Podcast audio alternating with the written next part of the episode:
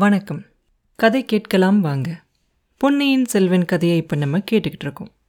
கடவுள் படைச்ச அந்த ஆதி மனிதன் ஒரு மலை சாரல்ல இருந்தானாம்.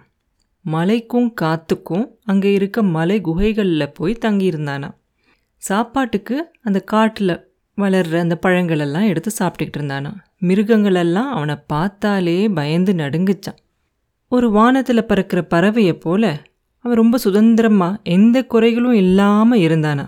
ஆனாலும் அவன் மனசில் ஏதோ ஒரு குறை இனம் தெரியாத ஒரு வகையான ஒரு தாபம் ஏதோ ஒரு விஷயம் அவனுக்காக இருக்குது அதை தேடி அவன் மனசு அவனை இழுக்குது. ஆனால் அது என்னன்னு தெரியல அவனுக்கு. அந்த ஆதி மனுஷனை படைச்ச அதே சமயத்தில் கடவுள் ஒரு ஆதி பெண்ணையும் படைத்தாராம். அந்த மலையோட இன்னொரு பக்கத்து சாரல்ல அந்த பெண் இருந்தாளாம். பசிக்கும் உணவுக்கும் தாகத்துக்கும் அந்த சுனை நீரையும் அங்கே இருக்கிற மலையில் இருக்கிற அந்த பழங்களையும் சாப்பிட்டுக்கிட்டு இருந்தாளாம். அவளும் அதே மாதிரி ஒரு மலை குகையில் தங்கியிருந்தாளாம். வெளிப்படையாக பார்த்தா ஒரு குறையும் இல்லை. ஆனால் அவளுக்கும் அவன் மனசுக்குள்ள ஏதோ ஒரு விஷயம் அவளை இழுக்கிறதா அவளுக்கு தோணும். அது என்ன அப்படின்னு அவளுக்கும் தெரியாது. கொஞ்ச நாள் கழித்து வெயில் காலம் வந்ததுக்கப்புறமா ஒரு நாள் இயற்கையோட காரணமாக காட்டில் தீ பிடிச்சிருது. அந்த நெருப்பு நாலா பக்கமும் பரவிடுது காட்டுக்குள்ளே போனோன்னா அந்த காட்டு தீயில மாட்டிக்கிட்டுருவோம் அப்படின்னு சொல்லி அதுலேருந்து தப்பிக்கிறதுக்காக ரெண்டு பேரும் அந்த மனிதனும் சரி அந்த பெண்ணும் சரி மலை மேலே ஏறி போகிறாங்களாம் அந்த மலையோட உச்சிக்கு ரெண்டு பேரும் வந்த உடனே ஒருத்தர் ஒருத்தர் பார்க்குறாங்களாம் பார்த்தது பார்த்தபடியே நிற்கிறாங்களாம் கண் கொட்டாமல் ஒருத்தர் ஒருத்தர் பார்த்துக்கிட்டே இருக்காங்களாம். இதுக்காக தான் நம்ம இவ்வளோ நாள் உயிரோடு இருந்தோமோ? நம்மளை பிடிச்சி இழுத்த சக்தி இதுதானா அப்படின்னு அவங்க ரெண்டு பேருக்கும் தோணும். ஒருத்தர்கிட்ட இருக்க குறைய இன்னொருத்தரால் நிரப்பி பூர்த்தி செஞ்சு அவங்களோட வாழ்க்கை நல்லா இருக்கும் அப்படின்னு அவங்க ரெண்டு பேரும் நினைச்சாங்க. இந்த மாதிரி ரெண்டு பேரும் ஒருத்தரோட ஒருத்தர் சேர்ந்ததுக்கப்புறம் இனி அவங்கள பிரிக்கக்கூடிய சக்தி இந்த உலகத்தில் வேற எதுவுமே இல்லை அப்படின்னு அவங்க ரெண்டு பேரும் உணர்ந்தாங்களாம். அப்போ அவங்கள படைச்ச கடவுளான பிரம்மதேவரும் அவர் ஆரம்பித்த வேலை நல்ல முறையில் ஆரம்பிச்சிருச்சு அப்படிங்கிறத தெரிஞ்சுக்கிட்டு திருப்தி ஆயிட்டாராம். இப்போ சொன்ன மாதிரி அந்த ஆதி மனிதனையும் அந்த ஆதி பெண்ணையும் போல அந்த நேரத்தில் நம்ம வல்லவரையனும் குந்தவி தேவியும் ஒருத்தரை ஒருத்தர் கண் கொட்டாமல் பார்த்துக்கிட்டு அப்படியே நின்னாங்களாம். அவங்களுக்கும் அவங்க ரெண்டு பேரும் பிறந்து வளர்ந்து எல்லாமே இந்த ஒரு நிமிஷத்துக்காக தானோ? இந்த சந்திப்புக்கு தானா? அப்படின்னு அவங்களோட உள்ளுணர்ச்சி அவங்க ரெண்டு பேருக்கும் சொல்லிச்சான். ஆனால் அந்த ஆதி மனுஷனை போலையும் அந்த ஆதி ஸ்திரீயை போலவும் இவங்க ரெண்டு பேரும் இருக்க முடியாது. ஏன்னா நாகரிகமாக வாழ்கிறவங்க இல்லையா இவங்க ரெண்டு பேரும்? வேறு வேறு அந்தஸ்து வேறு இருக்கு இல்லையா ரெண்டு பேருக்கும்? அது எல்லாத்தையும் ஞாபகம் வச்சுக்கிட்டு அவங்க மனசை கட்டுப்படுத்திக்கிறாங்க. ஒரு நிமிஷம் ஒருத்தர் ஒருத்தர் பார்த்து கண்ணோட கண்ணு பார்க்குறாங்க அடுத்த நிமிஷமே அவங்க கண்ணை திருப்பி அக்கம் பக்கத்தில் இருக்க பூவை பட்டாம்பூச்சியை மரத்தை இந்த மாதிரி வேறு எதையாவது பார்க்குறாங்க பார்த்தும் பார்க்காமலும் பார்த்தும் பார்க்காமலும் நிற்கிறாங்க அப்போ ஈசான சிவப்பட்டரங்க நிற்கிறார் இல்லையா? அவர் தொண்டையை கணச்சிக்கிட்டு அப்படின்னு செய்கிறாரு அதுக்கப்புறம் தான் ஏதோ ஒரு முக்கியமான காரியத்துக்காக நம்ம இங்கே சந்திச்சிருக்கிறோம் அப்படிங்கிற ஞாபகமே ரெண்டு பேருக்கும் வருது. உடனே குந்தவை அவங்களோட குரலை கடுமையாக கிக்கிட்டு அப்படியே ஒரு அதிகார தோரணையில் சொல்கிறாங்க நீங்கள் என்னை தனியாக பார்க்கணும் அப்படின்னு ஈசானப்பட்டர்கிட்ட சொன்னது உண்மையா? அப்படின்னு கேட்பான் அந்த குரலை கேட்டோன்னே வந்தியத்தேவனும் நிமிர்ந்து நின்று சொல்லுவான் நீங்கள் யார் அப்படிங்கிறது தெரிஞ்சாதானே உங்கள் கேள்விக்கு பதில் சொல்ல முடியும்? ஈசானப்பட்டர் என்னை தப்பான இடத்துக்கு கூட்டிகிட்டு வந்துட்டாரோ? அப்படின்னு எனக்கு ஒரு பயமாக இருக்குது அப்படின்னு சொல்லுவான். எனக்கும் அதே சந்தேகம்தான் உண்டாகுது. நீங்கள் யாரை பார்க்க விரும்புனீங்க? அப்படின்னு குந்தவை கேட்பான்.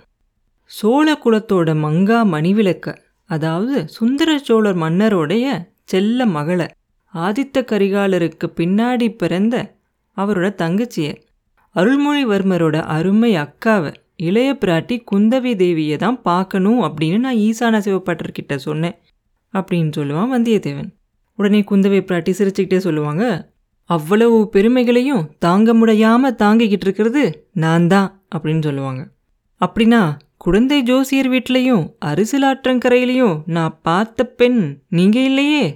அப்படின்னு கேட்க ஆமாம் ஆமாம் அந்த ரெண்டு இடத்துலையும் அவ்வளோ மரியாதை குறைவாக நடந்துக்கிட்ட பெண் நானே தான். அந்த நாகரிகம் இல்லாத அந்த பெண்ணை மறுபடியும் இவ்வளோ சீக்கிரத்தில் சந்திப்பீங்க அப்படின்னு நீங்கள் நினச்சிருக்க மாட்டீங்களே? அப்படின்னு கேட்பான்.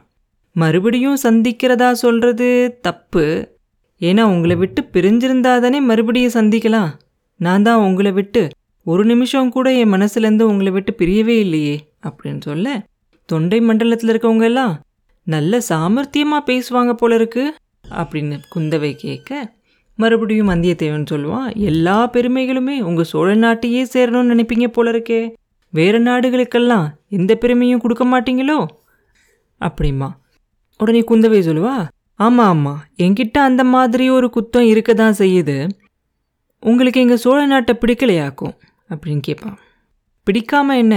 நல்லா பிடிச்சிருக்கு. ஆனால் இந்த சோழ நாட்டில் ரெண்டு பெரிய அபாயங்கள் காத்துக்கிட்டு இருக்கு. அதை நினச்சாதான் எனக்கு பயமாக இருக்குது அப்படிம்பா. குந்தவை உடனே சொல்லுவா சோழ நாட்டு வீரர்களோட வாளையும் வேலையும் பா பார்த்து பயப்படுறீங்க? அதுதான் ரெண்டு ஆபத்துக்கள்னு சொல்கிறீங்களா என்ன? மிச்ச நாட்டுகள்லேருந்து வரக்கூடிய ஒற்றர்களெல்லாம் கொஞ்சம் ஜாக்கிரதையாக தான் வரணும் அப்படின்னு சொல்லுவான் வந்தியத்தேவன் சொல்லுவான் இளவரசி அந்த ரெண்டு ஆபத்துக்களை பற்றி நான் சொல்லலை. வாளும் வேலும் என்கிட்டேயும் இருக்குது அதை உபயோகப்படுத்த எனக்கும் நல்லா தெரியும் அப்படின்னு சொல்லுவான் உங்கள் வாளையும் வேலையும் எப்படி உபயோகப்படுத்தினீங்கிறத தான் நான் அரிசிலாற்றங்கரையிலேயே பார்த்தேனே. செத்துப்போன முதலைய உங்கள் வேல் எப்படி வேகமாக தாக்குச்சு? ஒரே தாக்குதல்ல. உள்ளே இருந்த அத்தனை பஞ்சையும் எப்படி வெளியே கொண்டு வந்துருச்சு? அப்படிங்கிறதெல்லாம் பார்த்தேனே அப்படிம்பா குந்தவை உடனே வந்தியத்தேவன் சொல்லுவான் அம்மணி சோழ நாட்டு மாதரசிகள் எல்லாம் செத்த முதலையை பார்த்து இப்படி பயந்து சாகக்கூடிய வீர பெண்கள் அப்படிங்கிறது எனக்கு தெரியாது. சோழ நாட்டு வீரர்களும் செத்த முதலையை தாக்கக்கூடிய சுத்த வீரர்கள் அப்படிங்கிறதும் எனக்கு தெரியாது. உயிரோடு இருக்க முதலையாக்கும் அப்படின்னு நினச்சி வேலை எரிஞ்சேன். அது என்னோட தப்பும் இல்லை என் வேலோட தப்பும் இல்லை அப்படின்னு அவன் சொல்லிகிட்டு இருக்கும்போதே குந்தவை சொல்லுவா அந்த அசட்டு முதலையோட தப்பு தான் வானர் குலத்தில் பிறந்த வீர வந்தியத்தேவர் வேலோட வர வரைக்கும் காத்துக்கிட்டு இருக்காம முன்னாடியே செத்து போனச்சு இல்லையா? அது அந்த முதலையோட தப்பு தான் அதுக்கு நல்லா வேணும் இந்த அவமானம். வேற எந்த ரெண்டு அபாயங்களை பற்றி நீங்கள் சொன்னீங்க? அப்படின்னு கேட்பாங்க. இந்த சோழ நாட்டு நதிகளில் இருக்கு இல்லையா புது வெள்ளம்? அது உண்டாகும்போது அந்த நீர்களில் இருக்க சுழல்கள் எவ்வளோ அபாயமாக இருக்குது அதை எப்பயும் நம்பவே கூடாது. என்னை திண்டாடி திணறும்படி செஞ்சிருச்சு தெரியுமா? அப்படின்னு சொல்ல வெள்ளை சுழலில் நீங்கள் எப்படி போய் மாட்டிக்கிட்டீங்க? தண்ணியில் காலே வைக்காத மனுஷன் மாதிரியில் தெரியுது உங்களை பார்த்தா அப்படின்னு கேட்பாங்க குந்தவை. வேதாளத்துக்கு வாக்கப்பட்டா முருங்கை மரத்தில் ஏற மாட்டேன்னு சொல்ல முடியுமா? சோழ நாட்டுக்கு வந்த காரணத்தால் நதி வெள்ளத்தில் முழுகி சுழலில் சிக்க மாட்டேன் அப்படின்னு சொல்ல முடியுமா? என்னோட துணைக்கு வந்தான் ஒரு அசட்டு பிள்ளை. அவனோட பிடிவாதத்தால் அப்படி நடந்துச்சு. கேளுங்க தேவி அந்த பிள்ளை ஒரு சின்னஞ்சிறிய பொய் சொல்ல முடியாது அப்படின்னு சொன்னான். அதனால் வந்த அப்படி அப்படின்னு சொல்லிக்கிட்டு இருக்கும்போதே அவங்க கேட்பாங்க நீங்கள் என்ன சொல்கிறீங்க ஒரே புதிராகவே இருக்கே. இன்னும் கொஞ்சம் விளக்கமாக சொல்லுங்க அப்படின்னு கேட்க சொல்கிறேன் உங்களோட அருமை சகோதரரோட ஓலையோட தூதனாக வந்த என்ன தஞ்சாவூர் கோட்டை தளபதி ஒற்றன் அப்படின்னு குற்றஞ்சாட்டி பிடிச்சிட்டு வர சொல்லி ஆட்கள் அனுப்பிச்சார். வந்த காரியம் முடிக்கிறதுக்கு முன்னாடி சிறைப்படுறதுக்கு எனக்கு விருப்பம் இல்லை. அதனால நான் தஞ்சாவூரில் தங்கியிருந்த வீட்டில் இருந்த ஒரு சின்ன பையனை வழிகாட்ட கூட்டிகிட்டு வந்தேன். தஞ்சாவூர் நகரில் நீங்கள் யாரோட வீட்டில் தங்கியிருந்தீங்க? அப்படின்னு நடுவில் குந்தவை கேட்பாங்க. அப்போ அவன் சொல்லுவான் தஞ்சாவூருக்கு கொஞ்சம் வெளியில் இருக்கிற ஒரு பூக்கார பெண்மணியோட வீட்டில் தங்கியிருந்தேன். அந்த அம்மாவோட பேர் எனக்கு தெரியாது. அந்த பையன் பேர் சேந்தன் அமுதன் அப்படின்னு சொல்லுவான். உடனே குந்தவை சொல்லுவான் நான் நினச்சேன் நினச்சேன். நான் நினச்சது சரியாக தான் இருக்குது மேலே சொல்லுங்கள் அப்புறம் என்ன நடந்துச்சு? அப்படின்னு கேட்பான். என் குதிரை மேலே அந்த சிறுவனையும் ஏற்றிக்கிட்டு இந்த பழையாறை நகரை நோக்கி வந்துக்கிட்டு இருந்தோம். அதுக்குள்ளே பழுவேட்டரையரோட ஆட்கள் எங்களை ரொம்ப நெருங்கி வந்துட்டாங்க. நான் வந்த காரியம் முடிக்கிறதுக்கு முன்னாடி அவங்க கிட்ட பிடிபட எனக்கு விருப்பம் இல்லை குடமுருட்டி ஆறு வந்ததும் அந்த சிறுவன்கிட்ட நான் இங்கேயே இறங்கிக்கிறேன். நீ இந்த குதிரையை தட்டி விட்டுக்கிட்டு போ.